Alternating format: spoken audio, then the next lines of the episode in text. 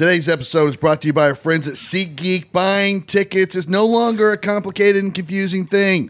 SeatGeek made it simple. They're, they're our very good friends. They were the first people to get behind any product that Pat McAfee put out. Uh-huh. They were the first to sponsor this show as well. Uh, we love them, and there's a reason because they always find you the best seats for your value. If you have a hundred bucks to spend, they will find you absolutely the best seat for that hundred dollars because they search all the other ticket buying platforms in order to do so. They're like your broker. They're like your seat agent. Oh, nice. They're not only geeks; they're your friends.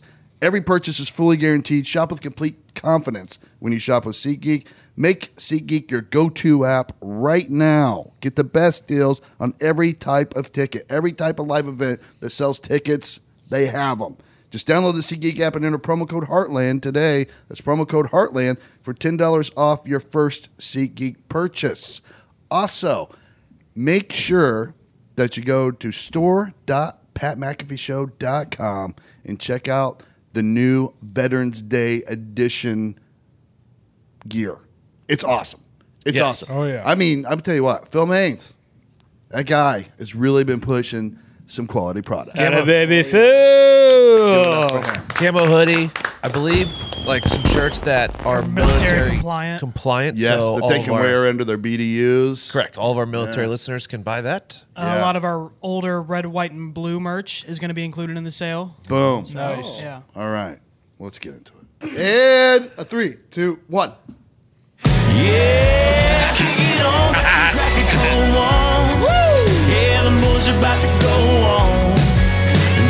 And just shooting the shit and letting it rip.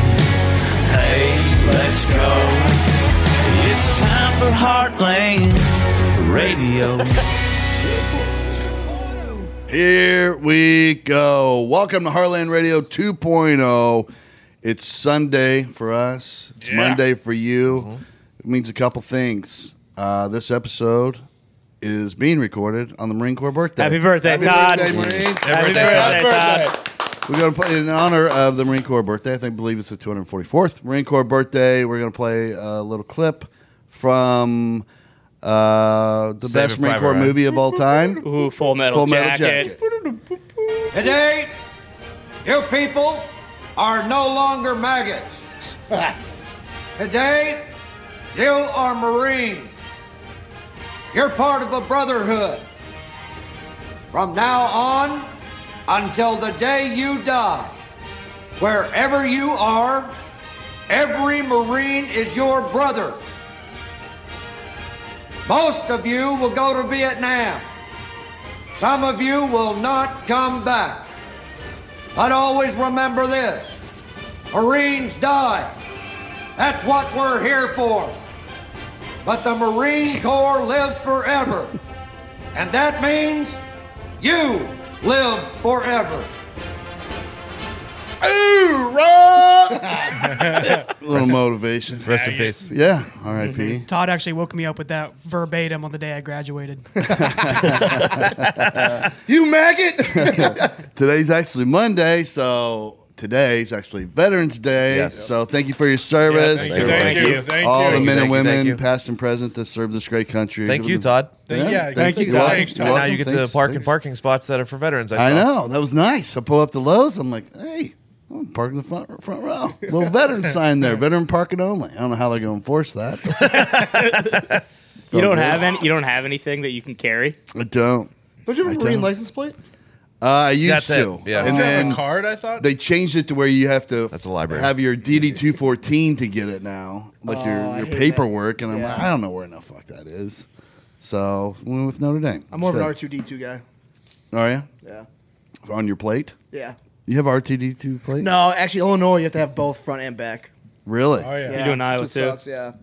So you can't have you don't have, you don't have like the luxury of putting like a cool front license. Oh no no no! This is actually a themed plate. It's your real Oh, plate. really? Yeah, it was a Marine Corps themed plate. Yeah, come Yeah. on, dude. It wasn't just a Vanity. decorative vanity. Like dare, like Yeah. a dare plate, but for the Yeah. Marines. Oh, Yeah. that's pretty sweet. Yeah, but now they require all this paperwork and shit. And I'm like, hey, Yeah. if the Marine Corps is getting money from every time one of these gets purchased, who cares if somebody lies? Yeah, true. Yeah. That's a good point. Oh. Like I pay the sheriff's department to have a sheriff's plate, so Yeah. I don't get pulled over. Turns out it's You still get pulled over. Well, yeah, if you don't have your uh, you know registration updated, not a whole lot of wiggle room there. Fun fact: Tony, I still have not got my car registered. Bought it in June. And Tony is Tony's driving across state lines. Oh, too. yeah, He's yeah. really gambling Playing with with it. Life on the edge. Man. What's the worst thing? Like, No, yeah, you're good if you go to a different state though, right? Yeah, yeah, sure. Because they, they can't look up any of your stuff. No, I'm pretty sure it's a national database, but Really? yeah.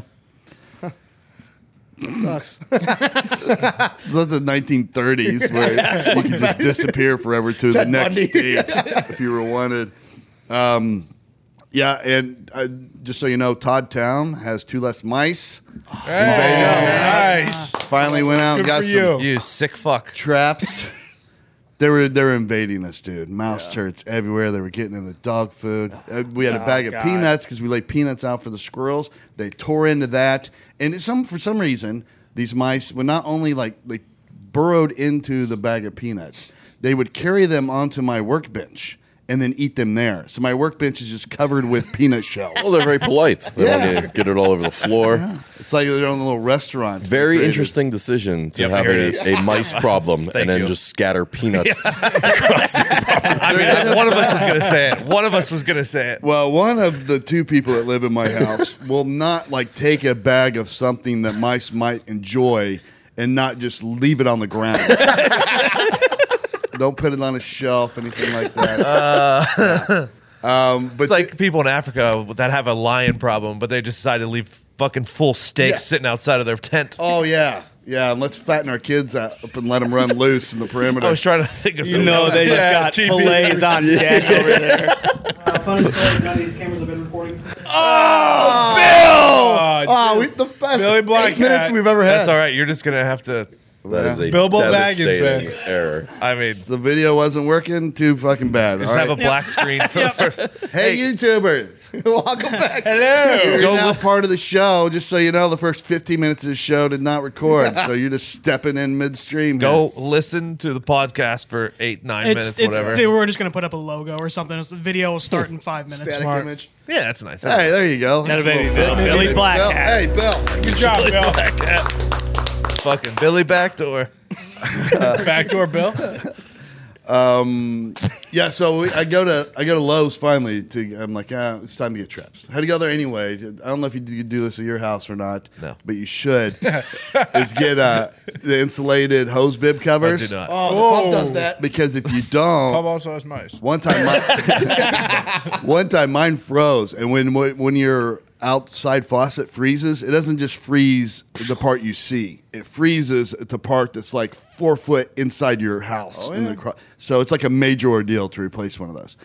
Just a little tip for you listeners. Good to know. So I go to get those, and I'm like, oh, I'm gonna get the mouse traps. So they have sophisticated mouse traps now. They got the ones that just they're sticky. Oh, that Oh, yeah. traps them, and I guess they absorb poison in their body too, and they just die on it. Yeah, I mean, nice, nice death. all kinds of things. I'm like, all right, that's probably painful because it probably just sneaks up on them. You know what I mean? It's a slow death.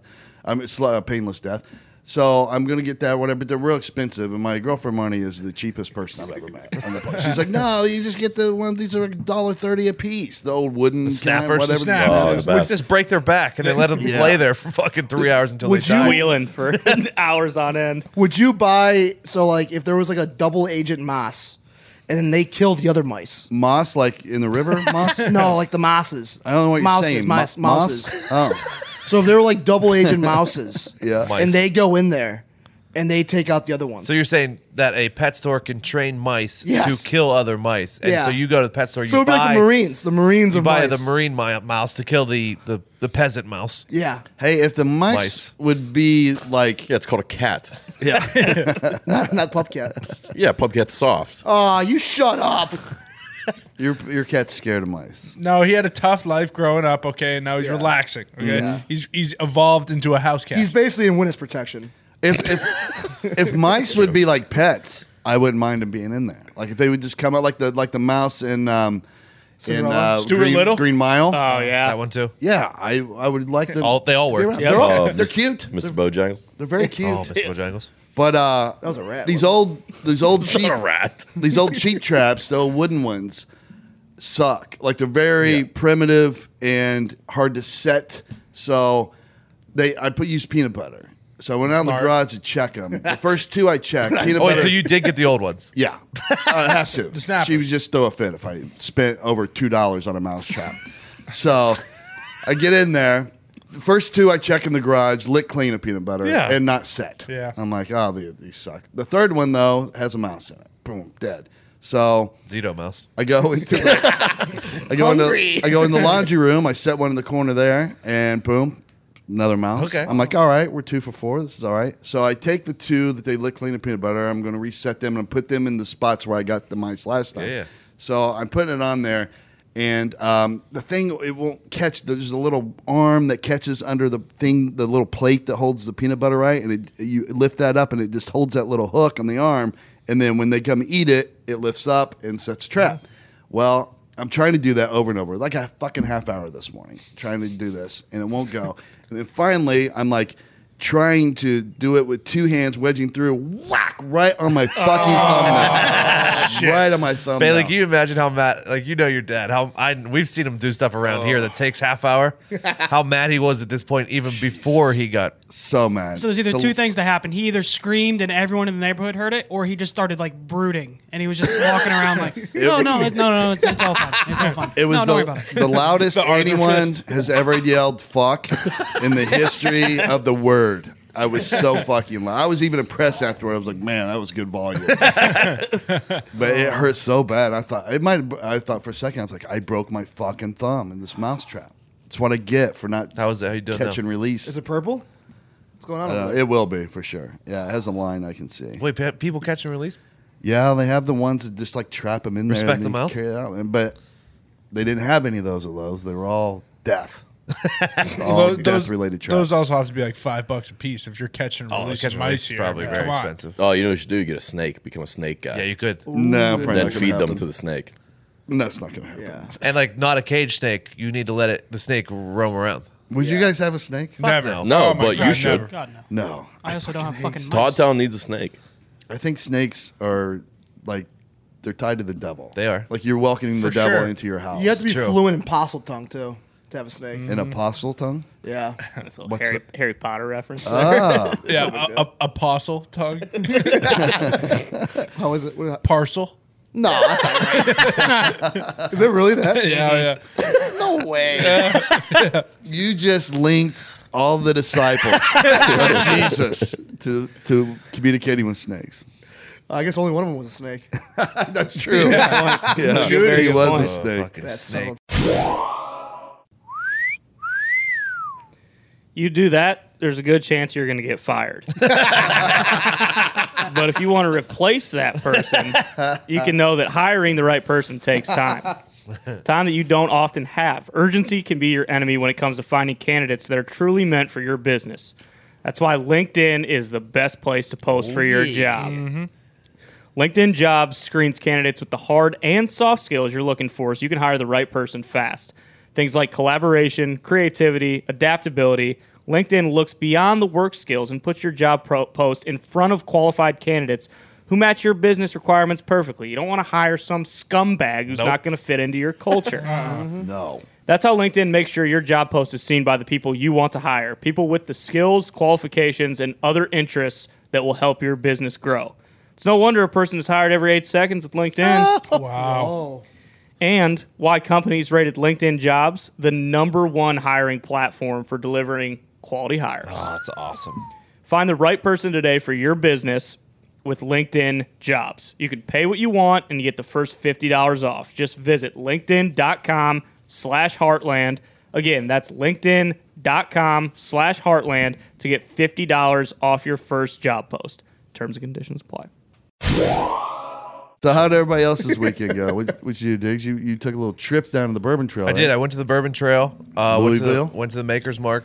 Uh, Can I say one thing? The Good. one video that someone put up, there was a lady just going like blind, like she wasn't even like looking while she was dipping the. Dude, they dip. Yeah. They hand dip every single Maker's Mark bottle that you ever seen. she in your doesn't life. look at it though. They, they're like looking around. They, they do like muscle memory. They do like thousands a day. I'm pretty sure they're just at this point. It's I guess second it's muscle nature. memory. It's but- not rocket science, dude. You're dipping a bottle in some wax. I know, but it's just like. But the way the wax falls, yeah, like Oh yeah, they're very good at it. They're Yeah. very good at it because I dipped my own bottle. Obviously, had to. Yeah. Oh, nice. Fucking, I went all the way in. Like six inches The deep. whole and- bottle. Yeah, whole bottle's basically Nice. fucking wax covered.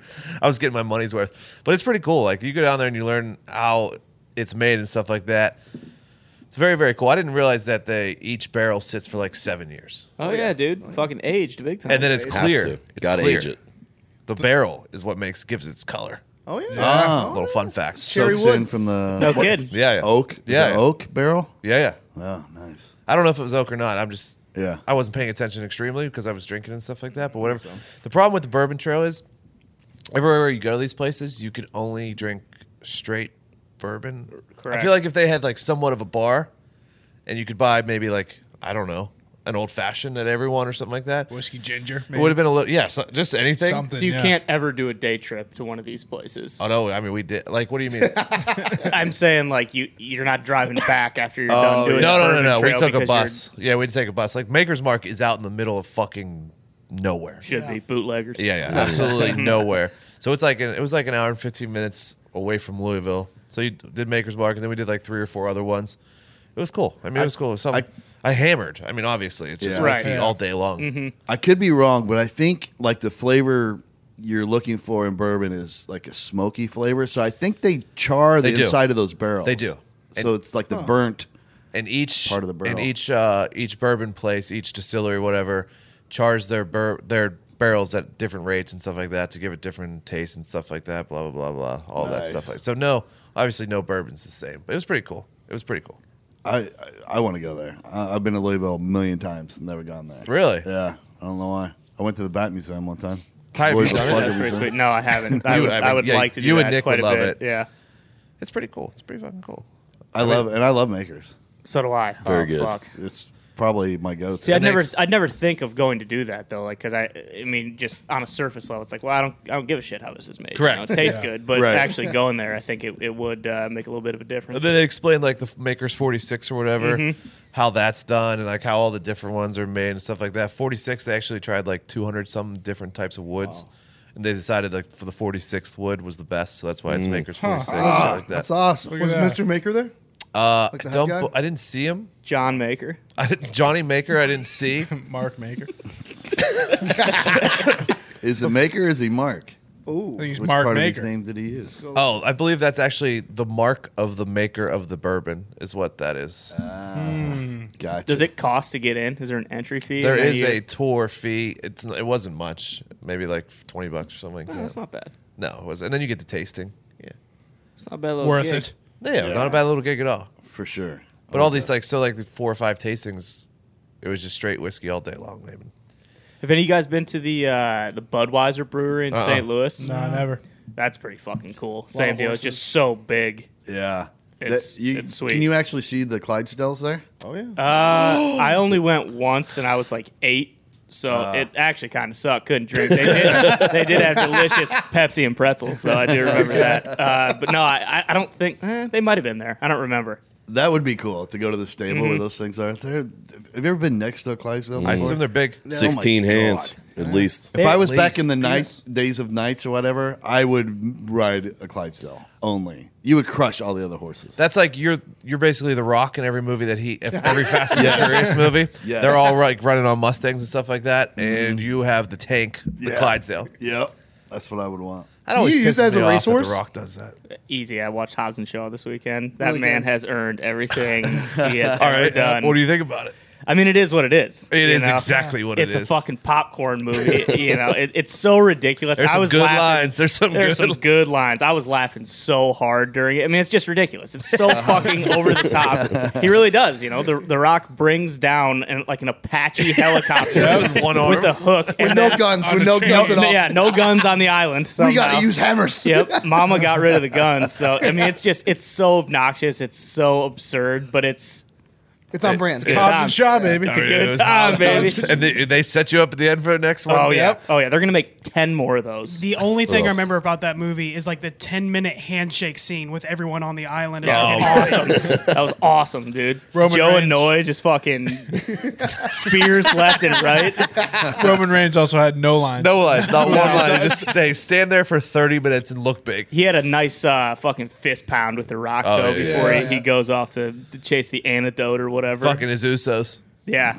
It- I mean, what a fucking joke. But it's, but it's it's you know if, if you got if you got two and a half hours to kill, not really doing anything, Yeah. well Yeah. worth the investment. Oh, all right. By the time they get to it the out. island, it's like two hours into the movie, and you're like, "This is still happening." Yeah, Todd, you This need is to. still a movie. It's right up your alley. Yeah, I'm, I'm I'm all for easy to consume movies. Oh yeah. Oh, This yeah, is I'm the all king. about Expendables. I'll watch.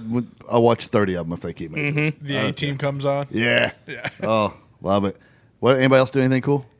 Zito met the vice president. Oh Yeah. yeah. Of what? Nick could uh, tell a story, but we basically were the Clayton Anderson concert yesterday, and So we went downtown to go eat. Okay, and Jared uh, Donald. How it begins. Cheers, Don Don Don's. Don's. Yep. no pizza. They tricked me. What do you mean no pizza? well, they told we, me that they ordered pizza. we had and to I tell a ran over Zito there. lie to get Zito to come there. So Yeah. we told him there was pizza, and there was no pizza when he Good got there. move. Good move. Uh, so he shows up, and we were like, Angry "All Zito, right, what, what's going on?" We're walking around, and we see Clayton Anderson is playing a show to support like the veterans for Veterans Day in the Circle. Yeah. So we guy. stopped by, hung out for a little bit, and after the show, a bunch of people were walking into the Columbia Club, which is a very swanky club downtown. By the way, Indianapolis. always High thought it was a class. hotel the whole time. Yeah. Well, you're a moron. So we, Zito and I just kind of finessed our way into the group that was being cattle called. Basically, they were herding people like cattle through these little Were you guys looking swanky? into no. Zito had a for the brand shirt on, t-shirt on, Yeah. and we get we get uh, shuffled in, and when we walk up, and there's some Secret Service guys, and you had to put your hands out, and they give you the full body scan with the yeah. wand, and they let you in. Apparently, it was a, a fundraiser, like a ten thousand dollar head fundraiser for Mike Pence in this club. Mr. Pence, too. Well, yeah, I I figured you guys are first name basis by now. Well, basically.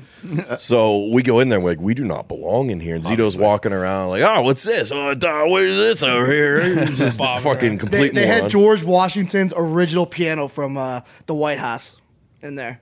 How did they get it here? I don't know. Probably Uh, on a train. Operation Dumbo Drop. Same same situation. Maybe you wouldn't need to have a fundraiser if you stopped spending money stupidly like that. Oh, let's spend a hundred grand. Did you play the piano? piano? No, it was like no, he roped raided off. the hors d'oeuvres table. Oh, the Swedish meatballs. Oh, so good. Good Santa Swedish Fe meatballs. Wait, wait, wait. rolls. They had Swedish meatballs at It the wasn't vice American. president of the USA's fundraiser. Wait, they should have been American meatballs. Yeah, I don't know the difference, but a big difference. but uh, the, uh, sauce. Santa Fe egg rolls were amazing. That makes I sense. they basically yelled at me for eating too many. They're like, "Sir, save some for the rest of everyone else."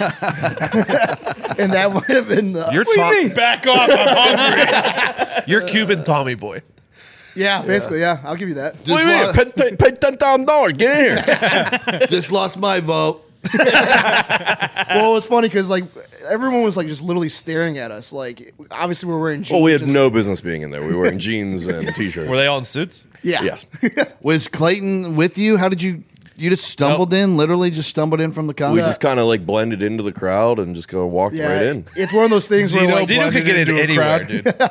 they were like, uh, "Are you with that group?" And then we said yes. And then they started doing like, like looking there, like check, like their check marks and stuff, and they just let us in. Well, the best part was it was a cash bar, but to uh, they worked the tab system where you just had to know a number. Yeah. So it was like a five digit number. So Thanks, we, Bernie. we heard this guy's five digit number. Perfect. and we we put a couple on his tab. I mean, I'm just going to throw this out there, but I don't think they're doing a very good job of protecting the vice president. It's so no. easy to get into this event. Yeah. An assassin could have slipped right in. Are you with this group? Yes. He goes upstairs, hides in the closet, puts together his rifle. I'm done. It's funny because you you clearly watched uh, what's called this week because it was on TV. Um, National Treasure. Shooter. nope, the the the assassin video Oh, game. Hitman, slash- yeah. yeah, Hitman. Oh, yeah, yeah. We've been seeing With Hitman commercials. Timothy all- Olyphant.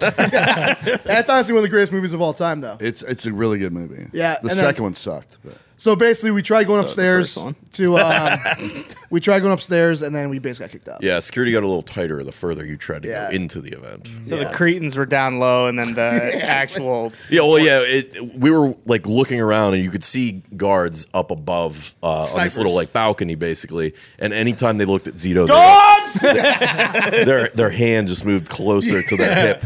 Make your move, Cuban. That's what I was actually surprised that they let Zito's kind in there. Oh, 100 percent. Yeah, I did not belong. Were you once. getting looks? all Oh, night? every every single person was in there, just like Is that a Cuban? I'm glad Mike invited the token Cuban to the party. Thank God. Yeah, I had to pretend like my last name didn't end in a vowel. It was a very, Yeah. a very uh, waspy event. But end of the day, great party, good fundraiser. We saved a lot of money up. Good hors Um, d'oeuvres. yeah, great meatballs. Uh, the pita chips wasn't a fan of, but. Good time. I guess, I guess those black SUVs that they use in the motorcade Yeah. for the president, vice president, whatever, are like really hard to drive because they're so fucking heavy. Uh-huh. Oh, because yeah. they're armored out to the hilt. Like all my Secret Service friends said, they're like it's like trying to drive like a five, you know, uh, one of those big deuce and a half military vehicles. Yeah. and you're in this Deuce and a nice, half, like classic. decked out SUV. Well, I actually forget. You're part of Secret Service. Would you have let me in? Uh, no, I would have shot you on sight. I would have So put a wait, did bullet you in your get- melon. Did you get escorted out or? No, it's basically, sir, uh, please see your way out. It, it was, it was more of a suggestion, a kind suggestion. Drop the meatballs and move to the door. This, I- event, this event's going to go down in Secret Service training as the uh, Cuban appetizer. But uh, it was just to a point where I felt like I was in Get Out, and I was gonna get like brainwashed. Yeah, pretty white in there. Yeah. was It was Yeah. swanky, very, very nice. Like Classy just rich mahogany walls Ah, everywhere, it's best. paintings, like just high end. That club's been here forever. I've too. always wanted to go in there. Yeah. Oh, it's a You fun were with time. us. You could have smuggled right in. You had just left. You left like ten minutes before we I did, did, yeah. That. Well, we won't get into it. But, you know, Had some duty. had some duty to had a lot of duty to put.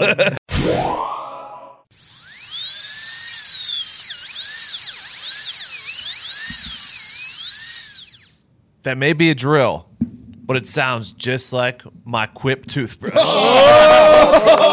Oh! Oh! what actually makes a better toothbrush? Industrial strength and power, claims of miraculous trendy ingredients, multiple modes. If you ask your dentist, they'll tell you it's less about the brush and more about how you use it. That's why Quip was created by dentists and product designers to focus on what actually matters for your oral health. Oral. Healthier habits.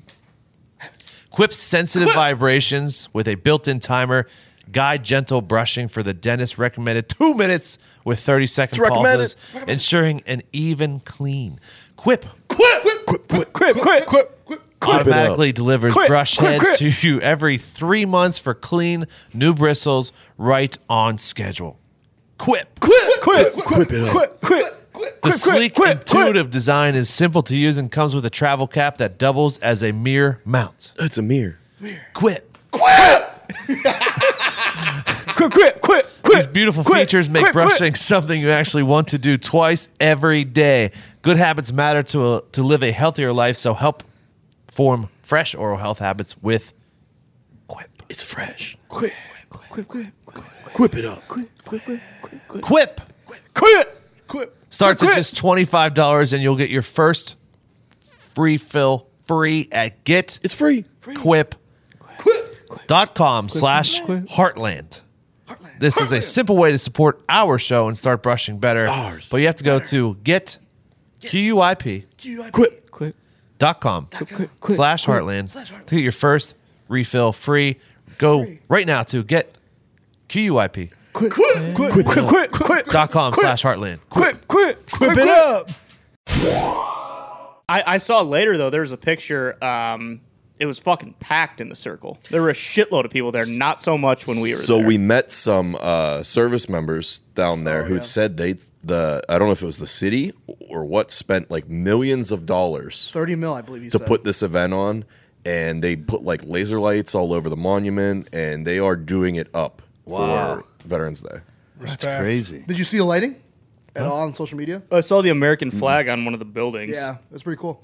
So tomorrow, You should drone it, Zeke. today, we should try to slip down there and catch some of the ceremony. Yeah. Is it like an afternoon ceremony or? I don't know. I blocked off all the street. and saw all the signs out I thought there. it was for the marathon. They do that every fucking weekend. I'm sick of it. Seriously, my apartment is in a position where I can't get. You can't get anywhere. You can't get anywhere you need to go because all the streets are closed down. And then you go and look, and there's no one running the fucking marathon.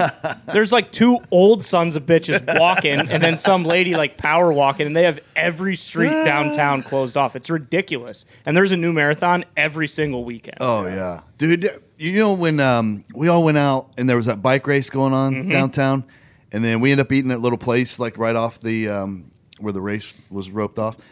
That was the most entertaining thing I've ever seen. There were so many wipeouts, like right in front of us. Like when we were walking to get to that one pub, we like four wipeouts happened right next to us. This dude's just flying everywhere, coming up all bloody, and they just get back back on there, or they grab their bike and jump over the thing, and they're done. It was awesome. When's the last time anyone here has fallen besides Nick? Hmm. It's been a while. It's been a very long time, and like, I feel like once you fall as an older person, you automatically break something every single time. Yeah, I, felt I can't get I back yeah. up. I try not to do anything that where there's a risk of falling. Yeah, you also have to attempt things Yeah. to fall. Oh, Well, come yeah, on. I'm saying. but like, that's that's just No, you're we're just right. living smart. I know. I used to. I mean, I used to fall. yeah, you'd fly Every off single your day. Bike, you'd tumble. Oh yeah, nothing 20 mattered. Your times, body get was up, just no problem. flexible and bendy and Yeah. resilient. Take the I will say this: we were at a hotel uh, a couple weeks ago. I think it was the Sanford one, and I was taking a shower. The what one? The one in Stanford. Okay. And it got to a point where I, I got in, and it was like the high step ones, and I fell out of the shower, and I athletically caught myself. Oh, did you? So yeah, like it was, it was lucky that the bars that held the, the curtain was like bolted in. So I I, I like because the whole thing would have oh, fallen I apart. can see you fucking, And then- see You you just fucking ripping laying out on the sheets floor, of wrapped in a drywall. curtain. Fucking Tommy boy destroys his shower. and then I just like luckily it was such a high Tommy's like eat. the tub was so high that my knee perfectly folded like on it. Just Like, sat it was a- down? so it was a safe fall though because if it was like low, I would like fuck myself up. But like my knee just like perfectly like folded around it. That I literally was just I kind of like fell into it. Like a hammock. yeah. and I just started laughing. I was like, people die of this. What are you just laying there naked? Yeah. Can't move. Housekeeping. I fell and I can't get up. I'm stuck in the bathtub. I think my hip is out. I'm getting hungry. Honestly, that is the worst way to die. If you're just like awkwardly naked Oh, and yeah. like Dying naked would be the worst. Shriveled up dick. Yeah, in the- in the bathtub, and it's just like freezing cold water because the hot water ran out hours ago. Oh. Body's That'd be the purple and blue. Oh, I kind of want to get tattooed. It's like it just says like it's bigger usually. Like, I was in, I was in the water. Because they're going to take, you know, crime scene photos, Yeah. like uh-huh. death photos. Use your tiny shriveled and they're up all dick. laughing at each other at the evidence corner. Uh, I bet you death dick is not a good dick. No. if you get rigor mortem in your dick, though, Rigor mortem? Rigor who? rigor mortem. Mm-hmm. Rigor mortis? that Uh, what it's I was called? about, I was gonna see if he could get it eventually. Mortis. Mortis. Rigor mortis. That's when it gets really hard. Yeah, That's your body, your body does. gets hard. Yeah. I'm not sure if your dick does. It gets too. hard for a period of time, and then you get lucid again. You get Oh. soft again. Flaccid. Yeah. Oh, I'd rather be rigor mortis. Come get this rigor mortis dick. bitch. that death dick. Uh, anybody else? Anything cool? At all? I watched the uh, Logan Paul KSI fight. Did anyone else watch that? Yeah. Missed it. Uh, Missed it. I have a hard enough Missed it. time watching people that know how to box box. That's I'm struggling to find that as entertainment anymore. I just can't imagine watching these two guys. It just, I, I don't know. I mean, I guess it was kind of entertaining, but you can't do anything in a six round fight, especially guys like that where it takes them like they don't know what they're doing really for Uh-huh. the first two rounds. Like if it would have been twelve, it would have made sense. I, But I will say though, that KSI guy for throwing haymakers for six rounds straight and not getting tired. Good endurance. was no, one of no, the no, cra- no. He was tired. he was tired. Both of them, like midway through the first round, like mouths were just agape, breathing out of their mouths big time. Yeah. Like, but they were. He was just throwing like it wasn't even like Overhead. normal punches. Yeah, it was just like Windmills? slapping windmill. like Logan Paul actually looked like pretty polished, but he just he just didn't do anything. He like, threw one right hand that knocked the guy down and then never threw well, again. and he actually uh, he, he had a nice little. He got the guy in like a Muay Thai I clinch behind and fucking uppercutted him right in the mouth and Oh, dropped really? him. Lost two points. That Yeah, lost it. Lost it in the fight. illegal move. But it just I, I don't know. I mean, I'm sure it did the numbers that they wanted it to do, but it just. You're right. It's hard enough watching two guys like so. Before that fight, they had uh, some guy who they're like they're saying is like the next Floyd Mayweather, like some really young like lightweight. Mm-hmm. It's just so fucking boring. So boring. Yeah. Especially if you box like Floyd Mayweather. It's a boring, it's Yeah. a boring fucking Yeah, but fight. the Floyd Mayweather, at least like when he lands, like he's Yeah, yeah. he's he's landing big time. You know, like he's super defensive. But if they would have fought like MMA, I think it would have been Uh, yeah, way more entertaining. because y you could you could just tell very early, like, all right, the chances one of these guys are getting knocked out is slim to none. I know because like in boxing, the reason why it sucks to watch amateurs box is because the with the gloves and everything, it's all about spacing, right? Like the pros know when to slide back and the perfect distance to deliver the punch from and all that. I mean, that's why when we watch like the rough and rowdies with Barstool, why they're so bad because they're so close to each other, they got nothing on their punches, and they just they tire And out. it's the same thing. bad. Like they'll swing and then they, like they tied up like Yeah. every 15 seconds, and it, it was just. I mean, I don't know. You know, it started at 11 p.m., so I wasn't really doing anything Uh-huh. else. It was pretty entertaining, but it's just yeah, it's tough. I my hand on Saturday morning was a balloon uh, because I accidentally ran into one of those uh, boxing machines. Oh, Okay. And I had a twenty on me. you can't not swing at it. I swung it at twenty it's times, in there, you gotta and my hand on Saturday morning was a balloon.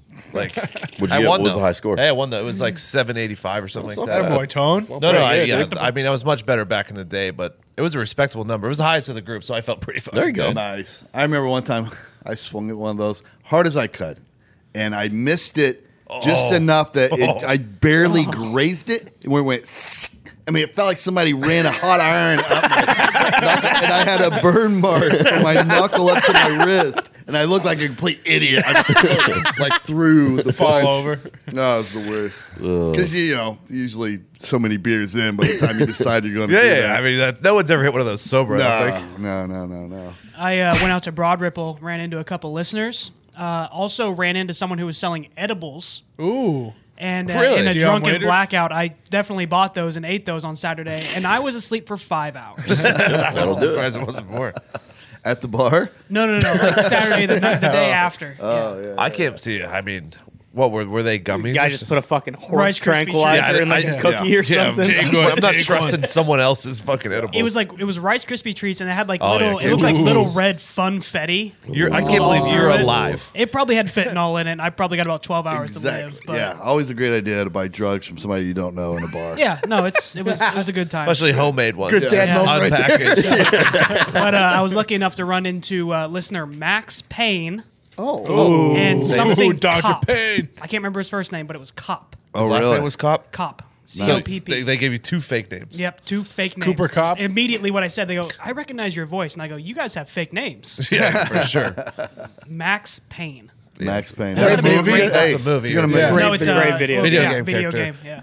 I played that video game Ah. for two years straight. it's honestly I was so addicted. last to one of the Max greatest games Payne. ever Dude, it made. was incredible. Uh, when it first came out, I was just so addicted. Yeah, I still remember the codes. I think. Oh, dude, it Up, was down, the left, best. right, well, one L two.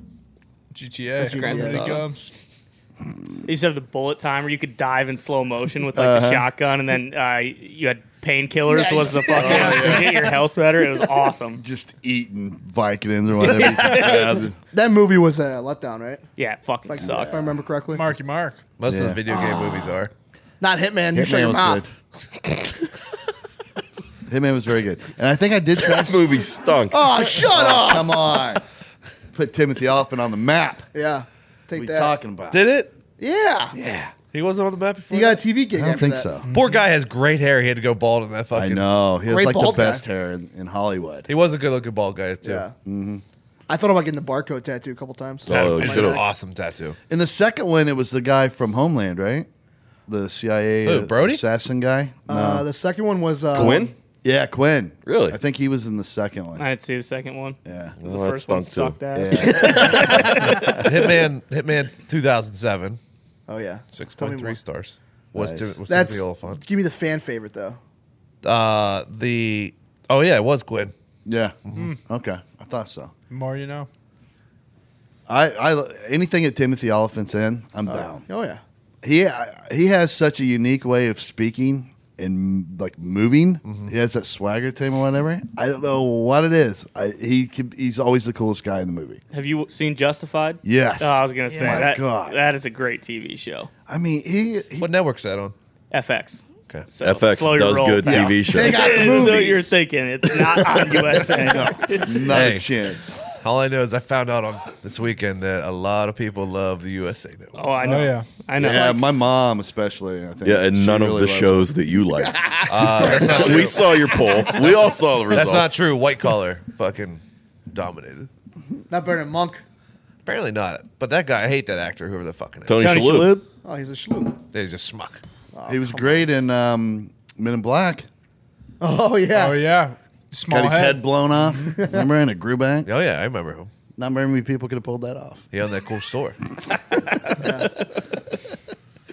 Uh, we got an interview coming up. You guys can hang for it if you want. Couple Should. paranormal investigator and a psychic medium. Everybody was out of town, so me and Connor and Bailey held it down. Uh-huh. I think it's I. I had a lot of fun. I could have talked to that medium lady forever. Yeah, I'm bummed I missed this. So many questions. Like I would like to have her back. Yeah. Just talk with her. Yeah. Get some stories. He, I mean, he's cool too. He has like one of the coolest jobs in the world, and a, and a very nice and cool guy. But talking to the dead, They're another on, level. They're on, they're on. They're on TV.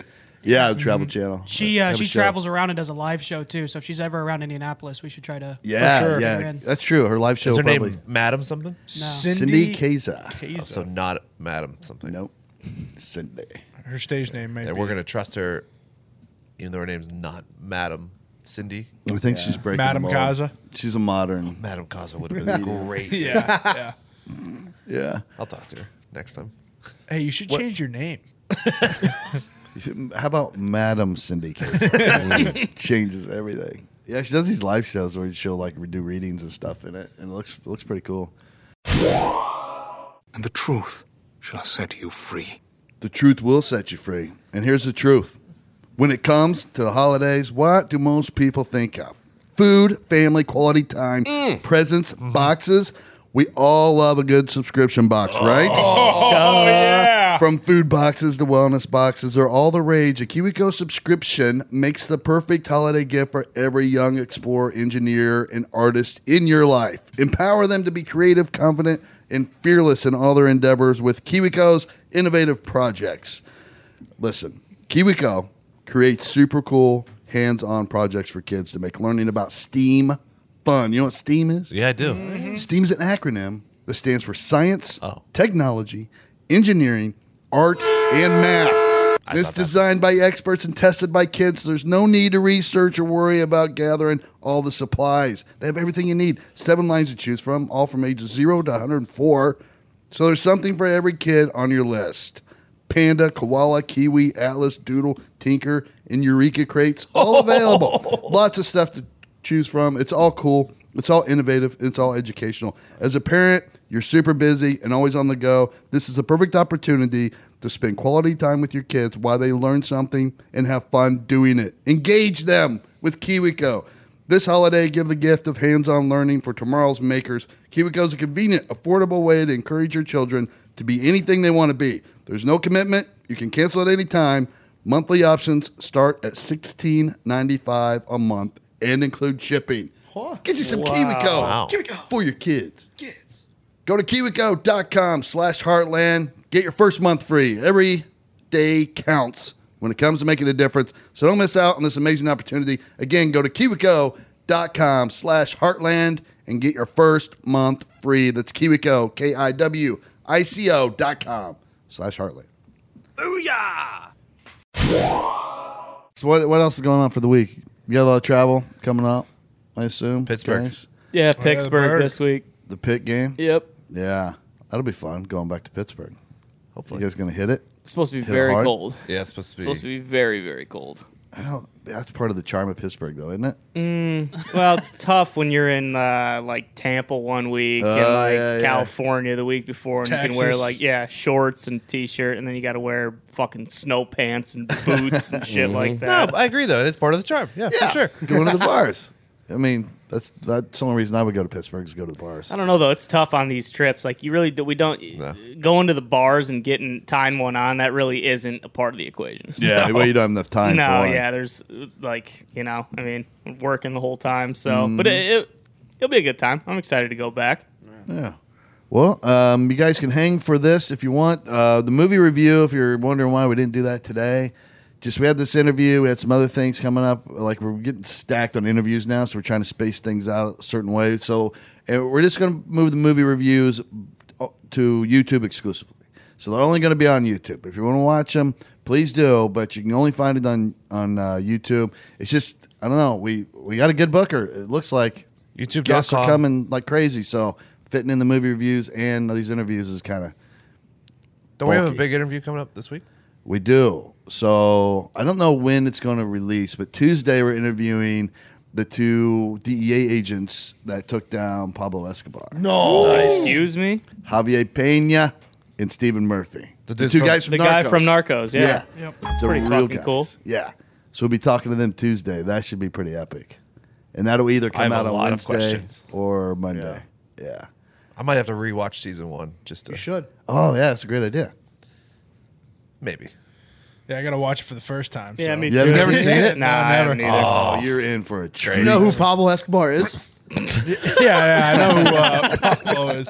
Wait, didn't you didn't you once do a segment on Pablo Escobar's trial? Or Uh, That was not Pablo. That was um, El Chapo. El Chapo. either way, it was electric. Oh yeah, that was a uh, that was a good segment we had there for a little bit. That'll be awesome. I know it should be pretty cool. Hopefully, hopefully. How old are those It's over guys the now? phone. 70s? Late sixties, maybe seventy, maybe. I don't They know. were young in the show when they were Yeah. actually doing it. Yeah, I'm, I'm trying to even think when Pablo Escobar went down. Was that in the eighties, I believe so, but I'm not 90s? sure. eighties, early nineties? Look that up real quick. See. Yep. People who brought down Pablo Escobar. I wonder if they were consultants for the show, or if that Good that question. to ask. story is like big enough now that they don't even have to have. I would assume a book's been written about it. And They that have was written a the- book, Yeah, yeah. probably source So, material. Yeah, Because wasn't one of them kidnapped though? No, that was that's in a the new late, season. that was in the latest season. I think a hit was put on both of them. oh yeah, for Mhm. they sure. were Oh, attempts on their lives. So that it's gonna be cool, man. he was Cool born story. 1957. So 3, the 40, exact- 20. Sixties. Yeah, 65. Escobar was. No, uh, Stephen people- Murphy. Oh, okay. So he's in his sixties. 64. Yeah. Yeah, they're And- both retired now. Pena was played by what's his name, who was very good. Can't remember his name off the top of my head. Yeah, he's Great crushing it actor. right now. The guy that played Oh, Javier, I like him a lot. Javier Pe- Pena in Narcos is uh On it. Oh, what's his name? So good. from uh, the Yep. Viper from Thrones. Yeah. yes, You killed her. You raped her. Yep. he's very good. You raped her, you murdered her. Pedro Pascal. Yes. Yeah. Very good. He's a very good Yeah. actor. Uh, 9.0 rating for Narcos on the on the internet. I'm so, jealous you guys have that left. Like It's good to to watch. watch It's good for to the first time. I'm so jealous. It's almost like on the level of having Sopranos left, like season one of Sopranos. Well, yeah, difference of Sopranos six seasons. That's only well, how many episodes is that? Uh, probably 10, I assume. Yeah. I guess. Ten. So it's eh. Two seasons of it, right? Just two. And then Two their seasons. third came out on the um, Sinaloa cartel. Oh yeah, yeah, yeah, yeah. Different kind of Chapas. show, but good. Yeah. So we got that to look forward to. Um, other than that, uh, I think we're gonna get out of here. Enjoy some football. Happy Veterans Day again to everyone who has ever served in the Yes. armed forces, the Marines, Thank the you. Navy, the Army, Thank Air you. Force, U.S. Coast Guard. Thank you. all of you. We respect you. You're badasses. You're out there doing it every day. You were out there and you did it at one time. Either way, you're a badass. Thank you so much. Um, and thank you, Todd. Thank Oh, you, you're Todd. welcome. Thank you, You're Todd. Thanks, Also, Todd. uh, Thank. We didn't do a whole lot, really, to be honest. Um, yeah. So here's an interview with a paranormal investigator and a psychic medium that I really enjoyed. Connor really enjoyed it. Bailey really enjoyed it. Hope you enjoy it too. That's the sound I make as soon as I get home in my door to change out of my jeans or work pants oh. and throw on and throw on some raggedy old sweatpants. Nice. Yeah. But and I know all you guys are like me. No more. We What do don't you have to waste time anymore thanks to Public Rec oh, because these pants are so oh, yeah, comfortable. you're right. You can wear them in the office, go straight home. You can still wear them while you're lounging on the couch. Sleep in them. Yeah, you're not that scumbag sleeping in jeans or laying around on, in jeans on the couch all day. Listen, Public Recs all day, everyday pants eliminate the gap between style and comfort. Feel the comfort of home even when you're out, and they're great for the office, the bar, anywhere in between. Your new go to, more stylish than sweats, comfier than jeans. Indoor comfort meets outdoor style. They're the first sweats that have waist and inseam sizing. So whether you're short, tall, or somewhere in between, Zeet, they fit perfectly. Whoa.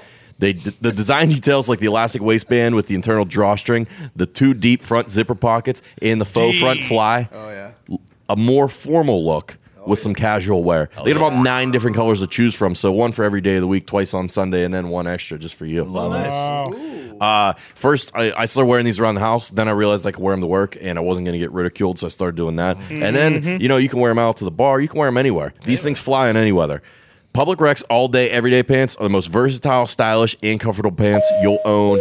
And right now, Like they have an Birdman. exclusive offer just for our listeners. Head to publicrec.com slash heartland today to get 10% off your order automatically applied to checkout. Nice and easy. That's public rec, rec spelled R-E-C dot com slash heartland for 10% off. Don't sleep on this rare opportunity to get a discount. public rec dot com slash heartland. So there's a new show on Travel Channel called The Holzer Files, and it's it's where they re they reopened some famous cases from the files of America's first ghost hunter, Hans Holzer. And this show is hosted by paranormal investigator Dave Schrader and psychic medium Cindy Kaza. And as you guys know, we love to dive deep into the world of the paranormal. So we decided to reach out to both these people and find out what's going on with Holzer Files and get to know each of them and get a better understanding of the paranormal in general. Oh, yeah. So, uh, ladies and gentlemen, put your hands together for Dave Schrader and Cindy Kaza. Yeah. Woo! Thank you. Thank Hey. you. Thank you. Thank you guys so much for taking time to call in. Um, Dave, let me start off by having you just tell me quickly uh, what the Holzer Files is about and, and who Hans Holzer is. Well, you know, Hans Holzer, unfortunately, we lost him 10 years ago in 2009, but he really uh, was one of the forerunners in the paranormal field of bringing it out into a public way and kind of marrying science with uh, paranormal investigating. And he had developed the Holzer method, which we still use. Uh, it's, you know, investigating these locations with a good medium. He believed the medium was uh, the key element to the investigation. So we have Cindy Keza as a part of our team, uh, and she is kind of our instrument to the other side. Um, she's really amazing at digging through the layers of history and connecting with the spirits. And you know, you got to give her a lot of credit. She goes in blind on these locations, like Hans Holzer uh, would bring his mediums in and do the same thing. Ethel Meyer, Sybil Leek, he would make sure that they were going to a location they knew nothing about. He would bring them in, uh, and you know, in the same instance, we may fly into one state and then drive 200 miles to get to the location in a totally different state. So Cindy has no clue where we're heading off to on every episode. And then we go in and try to understand the history of the location. We go in with the foreknowledge uh, that Hans Holzer has brought into the case 40, 50, 60 years ago. We take his findings and then uh, and then we bring a medium and Cindy Keza to do her work and open up, try to connect to what's going on and who might still be there, and then try to put this this historical mystery puzzle back together and see if there's a way that we can help them. So that's that's the basis of doing this, and uh, we were lucky enough that the Holzer family had allowed uh, a travel channel and our production company to access these files and re-examine them. Incredible. Cindy Kaza, I'm so sorry I pronounced your last name wrong. But to my credit, I watched a video and evidently that person also pronounced your name wrong. So I should I should have uh, went two or three deep to to verify that. But Cindy, how how incredible of an opportunity is this for you as a medium to to re-enter these investigations that were kind of left unfinished by the the father of American ghost hunting or paranormal investigating. it's just it's such a, an amazing opportunity and i had such an amazing experience because you know when hans holzer was investigating these cases with his mediums they didn't have the technology that we have today and it's kind of a medium's dream to be able to witness you know using you know the, my abilities so my psychic and mediumistic abilities married with the modern technology that the paranormal community uses and to see how the two things match up because there are times where we go into these cases and I'm picking on some, up on something, you know, big time, and then the equipment's going off at the same time. So it's just been really, really special um, to be able to see that happening. And you know, Hans Holzer's work is is amazing, and so it's been just an opportunity all around that I don't know that I ever would have you know, had. It, and so I'm honored to, to be a part of it, really. Okay, so here's here's my question. And by the way, we are very a very open-minded show when it comes to this. We are fans of the paranormal. We actually went on a paranormal investigation one time like 2 years ago, 3 years ago on Halloween.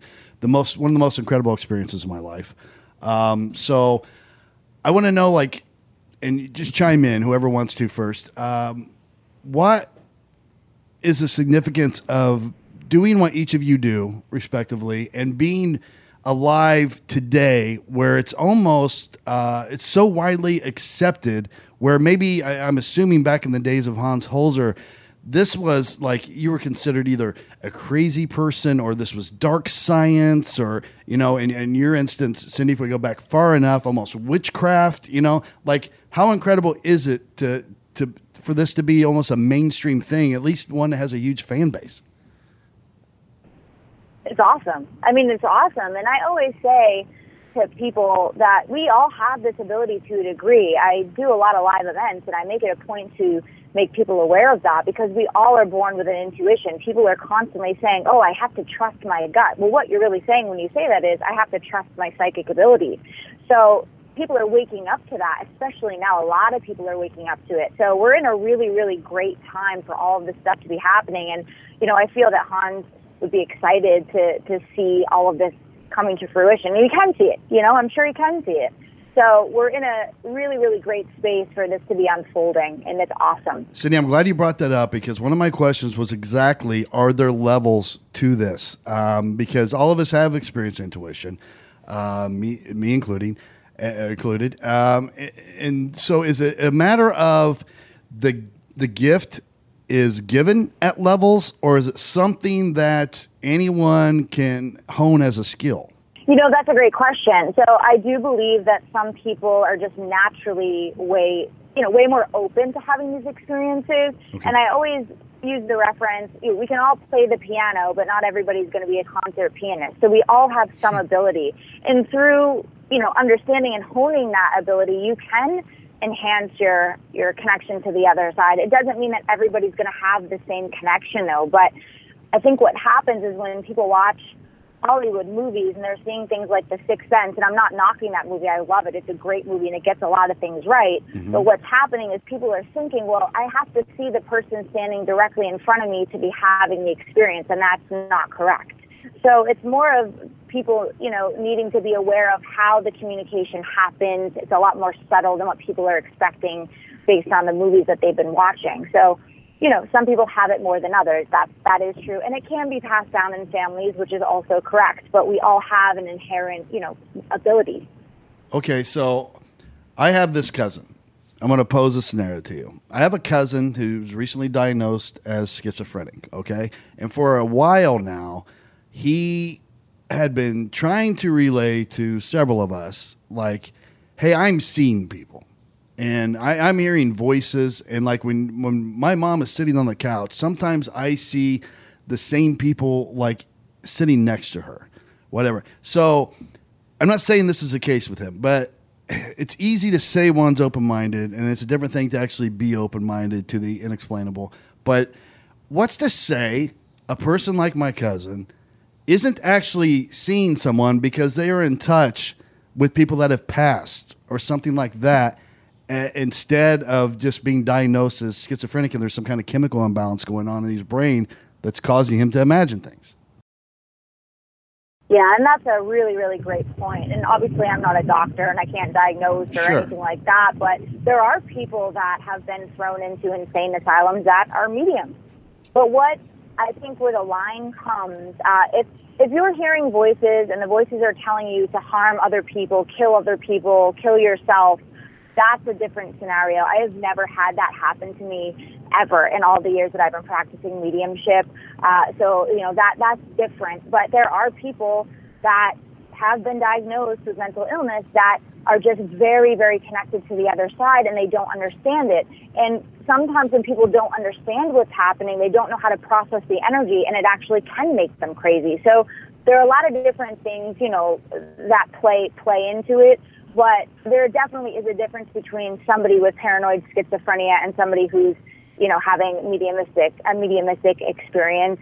But I can't say for sure that people who have schizophrenia um, aren't actually feeling some things, right? Because it all comes through validation. So in order Right. for uh, you know me to even know if my experiences are real, I need to have the validation. I need somebody to say, "Oh yeah, that is correct. I can identify with that. Oh, I can find that in, in historical textbooks." So there are there are a lot of different factors that come into play. Honestly.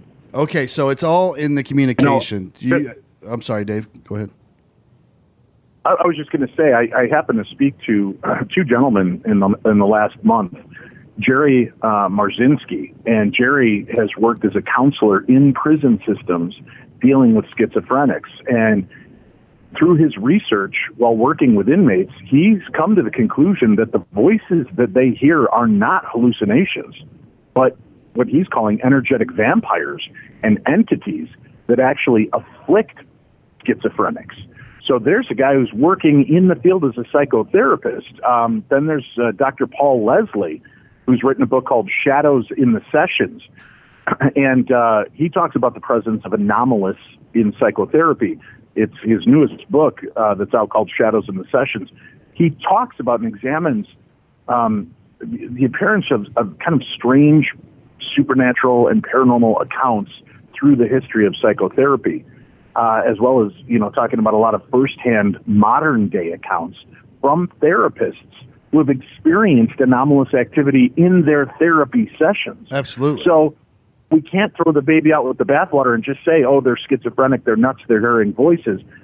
There may be something much more to it because if you're able to corroborate, I mean, it's one thing to have the voices telling you innocuous, big picture things, but then when you have Cindy Kaza who comes in and says, "Dave, uh, there's a man here. He feels like a grandfather. His name is Cliff."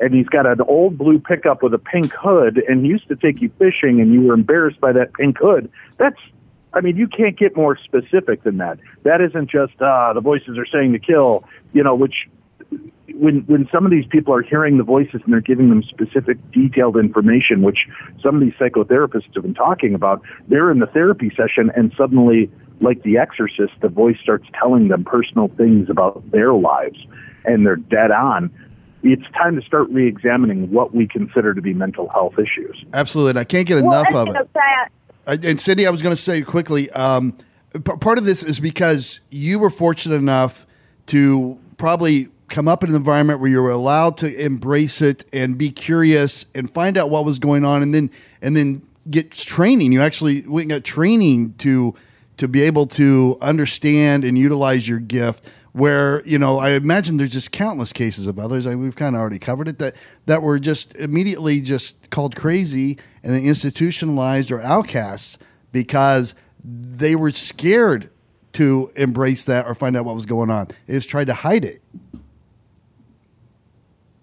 Absolutely. And you know, for me, the first experience I remember having was when I was 10 years old. I saw a girl that had died uh, standing directly next to my bed, and it was horrifying. And, and it really, honestly, it took me um, years to really embrace this because I was afraid of it. I, I'm an empath, so I can also feel everybody else's emotions around me, including my own, which for a child or anybody is very confusing. Uh, you know, I would have lucid dreams a lot as a child. I knew when things were going to happen before they did. But honestly, it wasn't until 19 or 20 years old that I met my first mentor who started talking to me about my experiences. And then I started doing automatic writing uh, in my mid 20s. And then I said, you know what? I got to figure this out. And, and I was very lucky to, and you're right, I was very lucky that I was able to find a mentor. And then I had somebody say, you need to go to this place called the Arthur Findlay College in England. And it's really like Harry Potter school. It's a fascinating place. But but I am one of the fortunate ones because for people who don't understand their abilities, it's, very confusing. And also, a lot of people with these abil- abilities wind up self medicating, and then it becomes sort of a dual diagnosis thing. So, right. I mean, Yeah, no, for it's exactly what happened with my cousins. Why I raised the question. And again, I don't know what's going on with him, but he chose to self medicate for a long time, and then that became the blame for uh, seeing things and hearing things. You know what I mean? So it's just such a confusing Yeah. issue all around. Um, I, all right, I want to bounce around a little bit, so I'm, I just want to keep you both equally involved. I, you brought up tools and and technic and technology that were used in these investigations earlier, Cindy. So, Dave, why don't you talk about because uh, when we went on our paranormal investigation, we used the EMF detector, the electromagnetic field Oh, yeah. detector. I, I was a big fan of that. I don't know if it works or not. Why don't you tell me what new tools are available now that, that you use that you think actually are the best at indicating uh, a presence within a location? You know, that's that's hard to say. Some some tools are extremely effective in some locations, and then you use those same tools at the next location, and they get nothing. But something else picks up on it. You know, I we like the basics: uh, audio recorders, video cameras, photography. That's the basics. Then we slowly add in things like uh, Mel meters or the uh, the Spirit Box, the SLS cameras, and those start giving us different ways to examine these claims. But we've had tools where you know you, we don't always show them. We may try ten tools on an investigation. But we only show the ones that are getting results, so we put the, the rest away. Then the next episode, you may see new new tools that are getting responses. And well, what happened to the other tools? Well, they didn't work on this episode. Nothing was coming through. But these tools are effective. And sometimes going back to the original methods and you know the old talcum powder on the floor and looking for uh, you know breezes and finding different things that that could show you you know kind of the the um, 1800s, early 1900s paranormalist movement of magnets and, and compasses and things like that. They're just as dramatic to see affected. And you put down powder on the floor and suddenly there's footprints that appear. That's pretty compelling evidence. Um, you know, and that's nothing that we did in the first season, but it, you know, it's things that going forward, if, if we get picked up for another season, I'd love to try to start, you know, instigating some of the older ways with the newer technology and see if we start seeing more effective ways in what they used to do. Are we maybe becoming too enamored with the new ways that we're throwing the old ways out the door? But that's what was very successful for investigators for many years. Absolutely, and I think the reason why people are are more accepting of paranormal investigations and why it has such a huge following now and a fan base is people like an investigation. Period. They always liked cop stuff. I, I'm a former detective. I like cop stuff. I like investigating, and it's just like criminal investigations. There is a story to be told, and your job is simply to go in there and find out what happened so you can tell somebody else what happened, right? So, in doing so, Cindy, you particularly, I, I, I had a little bit of dealing with this when I was a criminal investigator, but psychic and psychic mediums have been used for as far back as we probably can remember in criminal investigations. Not saying that it's it's widely accepted as not usable in court necessarily any of those things, but they have helped solve cases, and that point is indisputable. Mm-hmm. Have you? yeah, and, they, and and oh, I think a lot of. Oh, sorry. Go ahead. No, I was just going to ask if you've had, if you've been utilized in that fashion by law enforcement or people that uh, your peers have had experience with that. Uh, so I, I've done a little bit of that. Um, it's not something that I do often, and I, but I do have a couple of good friends who that's what they do all the time. I mean, they work directly with the FBI. They work with the police department. They, they you know, and so it, they are utilized often. And it's true. You know, a lot of times the the detectives won't talk about that, Yes. but it can be very beneficial. Um, you know, the confusing part sometimes is is uh, because I'm a psychic and a medium, and you know most uh, most of the friends that I have that do work with the police are both as well. So a psychic picks up on past, present, and future. A medium communicates with people on the other side. So there's a difference between the two. All mediums are psychic. Not all psychics have the same level of mediumistic ability. So really, what it boils down to is if you already know the person has passed away, right? If there's that, we know this person is dead. We're trying to figure out what happened then you're tapping in. You can go to the spirit world and connect to the spirit. If you're not sure what if the person is dead, then you most likely would tap into the psychic ability. So, you know, you really have to know in that situation what you're working with, which aspect to utilize. And there's always that fine line of being careful because even as a psychic, if you're working strictly in a psychic sense, you can see a person clearly. You can get their name. You can see where they lived. You can see all this stuff and say, oh, they're on the other side when they're still alive, right? So Sure. it's kind of this delicate dance you have to do. Can you turn it on and off, Cindy, or is it you're you just always an active antenna for this?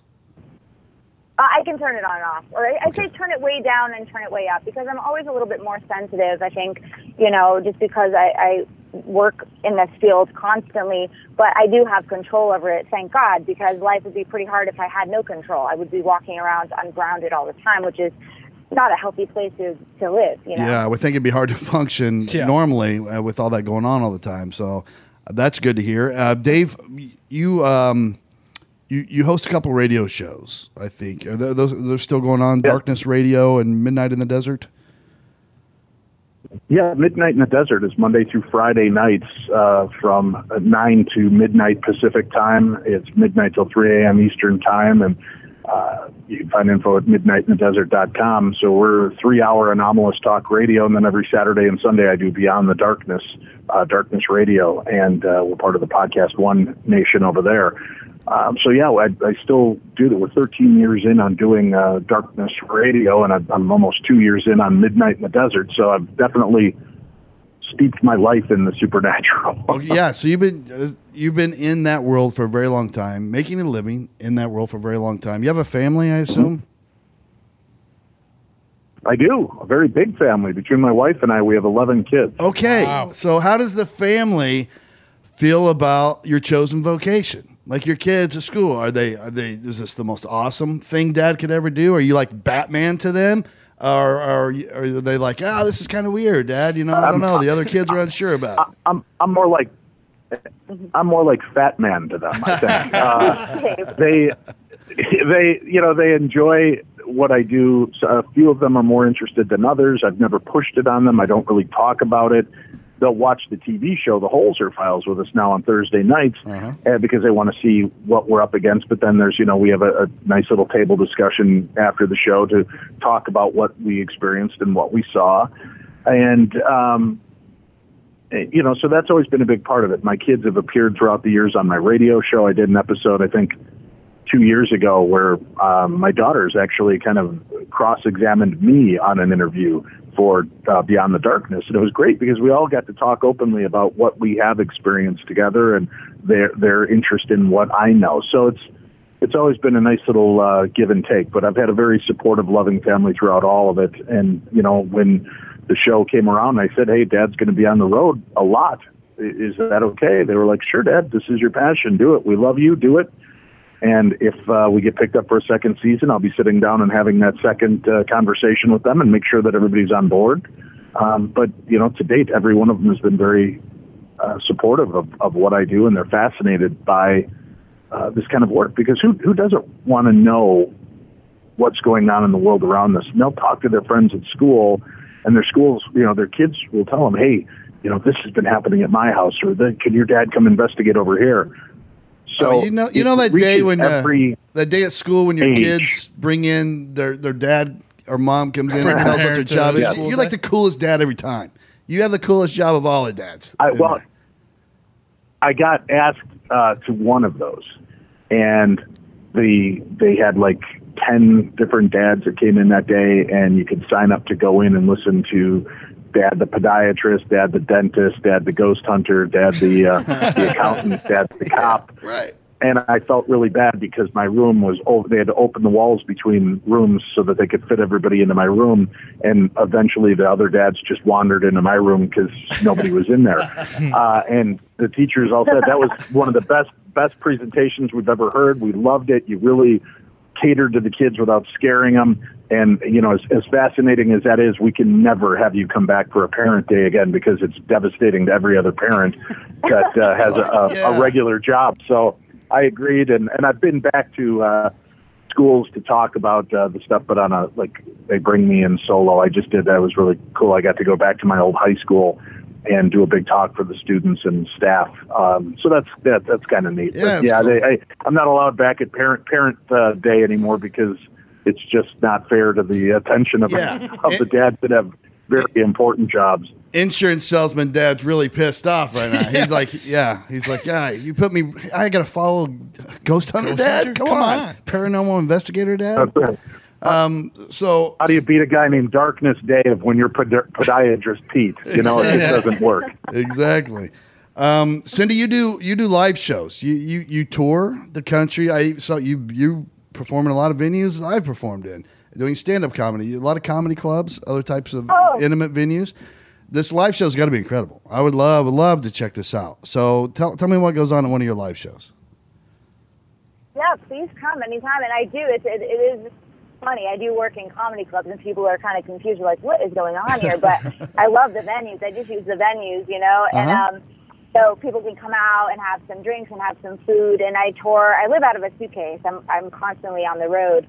But yeah, so I I work. I get on stage and I connect to the other side, and I bring through people's loved ones that have passed away, family and friends, and that's what I do. I have a 90 minute event, and I you know get to as many people as I can in the 90 minutes, and and that's how it how it goes. But I love working in comedy clubs. So yeah, and when you Google me, it says com- comedian Cindy Kaza. I'm like, uh oh, how do I change that? you know, so I've been calling myself. I'm like, I'm a comedian. I'm just gonna take comedian. There you go. Tie it in, you know. Yeah, add some humor Yeah. to it.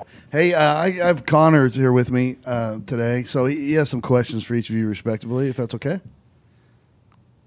Sure. Sure. Yeah, Cindy, you just mentioned kind of the spirit world in general. Um, in, in in your shows, you connect to specific people. Is the spirit world everywhere? Do the spirits follow their um, relatives, or is there specific spots like you know? Uh, a haunted house uh, in that kind of aspect is that more where the spirits flock to Well, that's a really great question, and it's, it's actually a, a, a deep question because I believe the spirit world is around us all the time. It's everywhere. It's all encompassing. And so, you know, on the other side, there's no time or space. But to explain the spirit world and, and how I experience it, I have to use time and space in this dimension. Otherwise, people would not understand what the heck I'm talking about. So I feel it's a multi-layered space on the other side, and I feel depending on you know what your soul went through in this dimension over there, it it could it goes to a layer uh, or level that it has to go to to experience healing. And when you walk into haunt, haunted houses or places with activity, uh, you know. There are spirits that like to stay very close to the layer of earth and, and they're impressing upon this earth, which a lot of people call trap spirits or they can't move on. They're just really connected and, and need the experience like they're still here. And so they will be in a house that they wanted to stay in or they, they just can't, you know, become unattached from it. So it's, it's gosh, it's, it's not that easy to explain because even if I were in another state, right, I could be in Texas and connect into the house with a spirit that's in California and connect in that way. So it's wow. like if you're tapping into this giant computer brain where it all exists at the same time. Does that make sense? Yeah, for sure. I mean, that's uh, absolutely mind-boggling. First of all, but also you kind of mentioned um, moving on, like the spirits move on in, in quotes. What what do you mean by that uh, specifically? So moving on to me would mean a spirit on the other side would be moving to the next layer or level of their soul progression on the other side. So what's happening is when you go into a location or we're communicating with a spirit, right? And that spirit is really struggling. They don't want to leave. They're like, I'm not leaving this house. This is my house. I want to stay here. As a medium or a paranormal investigator, you can communicate with the spirit and explain to them, look, you have to go. It's your time to go. It's time to move on and they don't always do that. You can't force them to. They, you know, there has to be a willingness. So even places that we'll go into now, in, in Hans's cases where he couldn't move the spirit on, we still sometimes can't do that. So it's not. It's not a matter of us just going in and say, "Get out of here! You have to leave now." We're hoping that they'll leave, but it's not guaranteed because the soul has to be willing to move to the next layer. So that's what I feel it means moving on.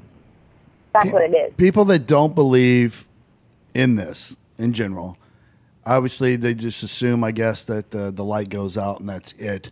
I mean, you have to like. I have seen people die in front of me, and there is something inexplainable, so powerful in seeing like you. There's a life force there. The body looks different when the life force is in the vessel. Mm-hmm. As, immediately, as soon as it leaves, the body looks fake. It looks like a Hollywood prop to me. And to see that, there's if anyone ever sees that, there's no way you could doubt that there was a soul or life force there and that it's moved somewhere. Does that does that make sense mm-hmm. at all? Absolutely. Absolutely. Because the soul, we do have souls. the body is just you know it's a it's a suit for the soul in this lifetime. So when the soul leaves the body, it's going to another space, and and that's a, that's what it is. So you really are seeing the life force leaving the body, which is just the shell for the soul in this dimension. Now, are you only communicating with ones that um, have not moved on to wherever heaven, wherever, wherever that layer. is? You know, the according to your faith, that that ultimate destination. Are you only communicating with ones that are stuck here, or can you communicate with those that have made it to the final destination? Well, I mean, what is the final destination? And that's the question, right? Because it's a multi layered space on the other side where the soul is still healing. So we're communicating, well, I believe I'm communicating with souls in many different layers on the other side. And that's what happens in these locations sometimes as you walk in, you can feel the different time layers. And some of the souls in these time layers, they're not even aware of one another. They'll be you know, in the same, around the same location, but they don't meet or they don't see each other. And that's very fascinating because what it's showing us is that there are different spaces where the souls exist on the other side, right? So it's, it's a really, I mean, you could talk about this topic for hours Yeah. and hours because there's so much to it. Absolutely, Dave. Um, Connor brought up earlier exorcisms to me. Mm, yes. We have talked about it before on this show. We tried to get an actual exorcist from the archdiocese here in the Annapolis area to come on. He, wa- I understand. I, yeah. Oh, oh, you're Busy. a comedian. You want to talk to me about exorcism? I get it. It's, it's probably a good idea to generally say no. We would have had a blast, and I think he would have enjoyed it. But it's neither here nor C'est there. la. But exorcisms, Dave, uh, have you been privy to one before? Have you ever been at the site of an actual exorcism, or is it so closed off because it's uh, the Catholic Church's responsibility? Well, you know, we we did an episode recently called "The Devil in Texas," and it was a case that uh, the family reached out to Hans Holzer. Hans went out to take a look and um, met with the family, and you know, suggested, "I think this place is just spoiled. I think this this this house is bad, and you should move." And they did. They moved, and things settled down for a short time, and they kind of lost touch. But then all hell literally broke loose again in this poor guy's life and we kind of follow up with the family to see what happened and and you know there was a tragic ending to that story and it always haunted Hans Holzer and we had a family reach out to me through my radio show uh, Darkness Radio and this woman felt she was under demonic attack. So we had this very similar storyline and we ended up going to look into a contemporary modern day story. And it's you know first of all it's kind of a, a scary thing to do because you know, if there's demons there, that's there's something different between a demonic realm and a ghost. And you know, especially I was I was very concerned for Cindy. I know she's very protected and and does everything she need, needs to to be grounded. But I, you know, I just am so fearful when you go into a, a place where there's demonic claims. How can that affect all of us, Shane, myself, and and most importantly, Cindy? And we went in and, and encountered the story and kind of looked it over and realized that there were different aspects to um, to the story. And you know, uh, the demonic realm certainly was making its presence known, but it was more about the individual and the, the demons she was fighting within herself and kind of PK psychokinetic um, activity. So I've seen people I believe are dealing with dark forces and, and may be oppressed. Um, I don't believe they're in full possession mode, uh, and I'm smart enough to know if I get uh, contact and help, which I get all the time. Please, Dave, this is going on. I put them in touch with somebody I know and trust. Uh, you know, uh, Reverend Bill Bean, who we featured on that episode, or one of the other uh, archbishops that I've worked with. And I just don't put myself in that position, and they'll be the first to tell you, don't do it. Uh, it the, being a demonologist in the paranormal field is not the X Games of paranormal investigating. Everybody thinks, oh, yeah, I'm a big, bad demonologist. How?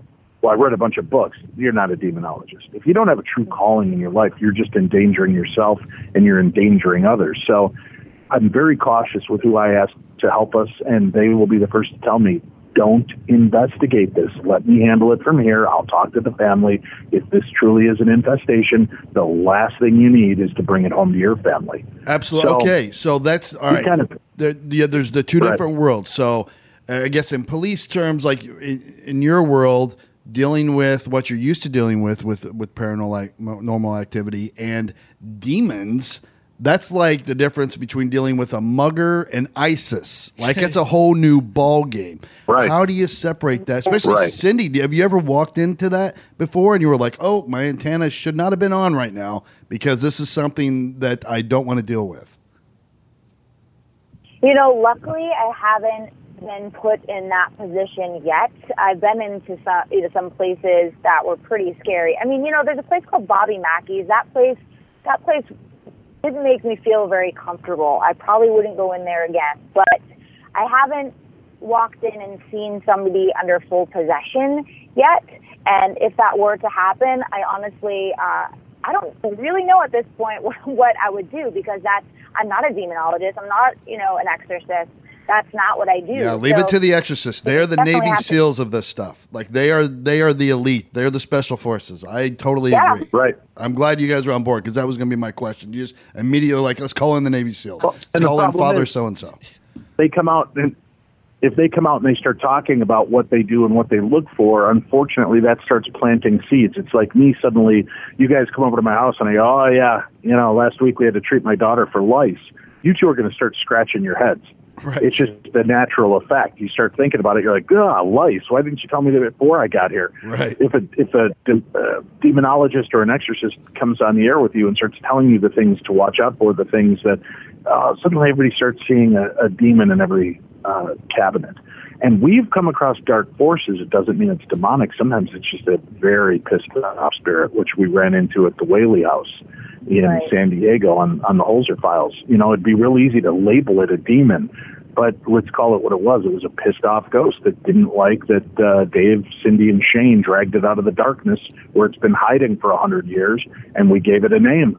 And would it, uh, it threw me on the ground. I mean, it knocked me on my ass. Shortly after Cindy warned us, it doesn't like you and it's going to screw with you. It's going to try to hurt you. It's going to try to drop you to your knees or hurt your knees.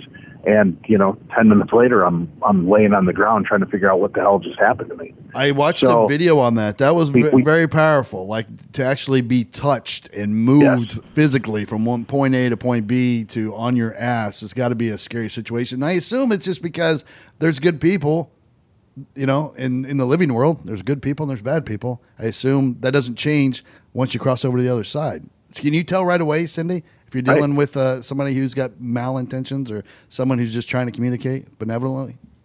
Benevolently? Oh, yeah, it feel it, you can really feel it. You can feel the difference in the energy, and you can also, you know, because I can hear them when, what they're saying to me. You can feel the energy behind their voice and what they're saying and how their words are coming out. So, absolutely, and like I was saying before, the multi-layered space on the other side, those spirits that are angry and aggressive, they're the ones that are very, very close, connected, almost locked almost locked to this dimension. So that's that's where that force is coming in, and they're the ones that are difficult to get rid of because you know you can yell at them all day long or tell them to leave, but there still has to be the willingness on the part of the spirit to actually understand that there's something better for them, and their their soul can move beyond that on the other side.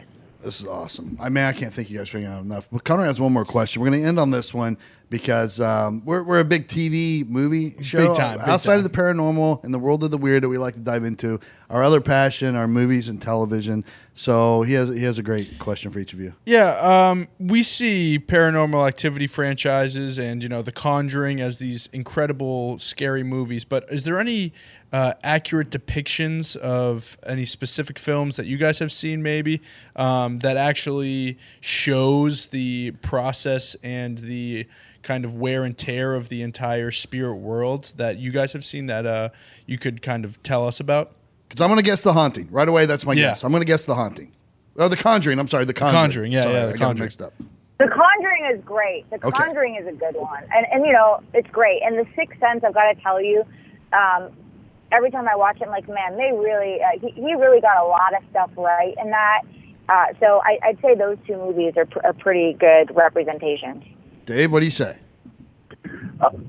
You know, here's the, the sad and weird thing: The Conjuring uh, is a great story. It's truly one of the, I think, one of the best horror movies of the last 15, 20 years because Agreed, it's a good for sure. psychological movie. And it gets it right, but it gets the complete story wrong. Very little of what you see in the movie is what happened to the family, which is strange to me because their actual story is more frightening and more compelling than what you saw on the movie. So I don't understand why Hollywood will buy the rights and then basically what what they're saying is, hey, we want to buy your radio show and the rights to your radio show, and then we're going to turn it into a cooking show on the mo- movie screen. And you're like, well, why? You bought our rights? Who we are? Yeah, you guys are great characters, but we think you'd be more believable as cooking show hosts. And you're like, what the hell are? What planet are you on? Cooking shows So do they, very well. They got it right. I mean, fu- funny enough, they got it right with the stories and how it's kind of a slow burn in some of these paranormal encounters, and it can amp up quickly.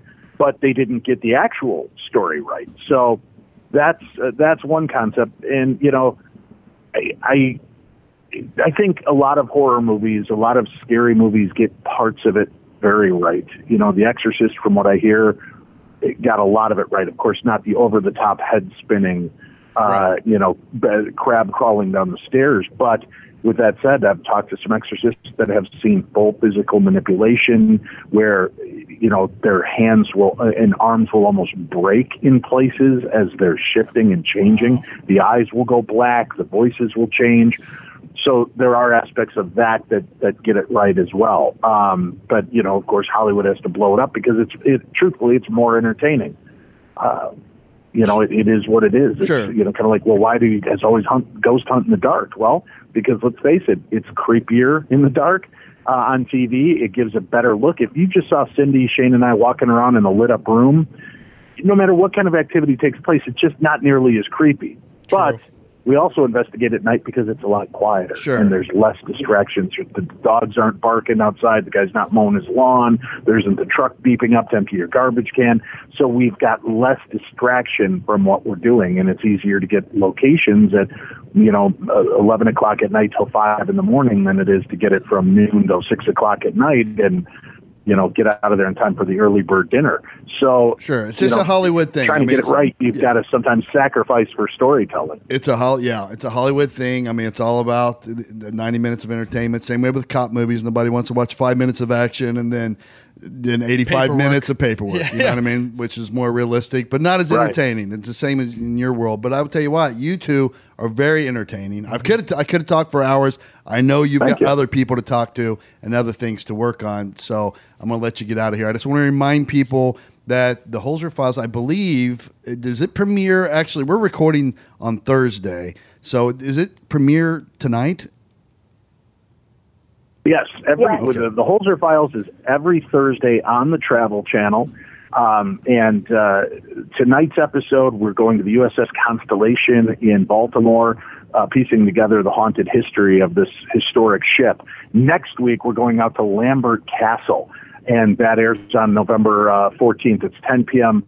Eastern, 9 p.m. Central Time. You can check your local listings around the nation and around the world for, for times in, in your area. But it's a new episode every Thursday night. And we're what Cindy and I love about this is it's not just your standard ghost story. We're finding amazing pieces of histories, mysteries, and we've run up against everything from poltergeist activity to possible demonic activity to reincarnation and so on and so forth. I mean, there's uh, really fascinating layers to every one of these stories that I I'm proud to say that you know we're part of a program that's unlike anything else out there right now. You guys have the coolest jobs in the world. Coolest jobs in the world. Make sure you check that out on Travel Channel. Make sure that uh, you catch Dave Schrader's radio show, uh, Darkness Radio, or Midnight in the Desert if they're on a station near you. You can also Google him and look up other ways to consume what Dave uh, puts out. And then the same with Cindy.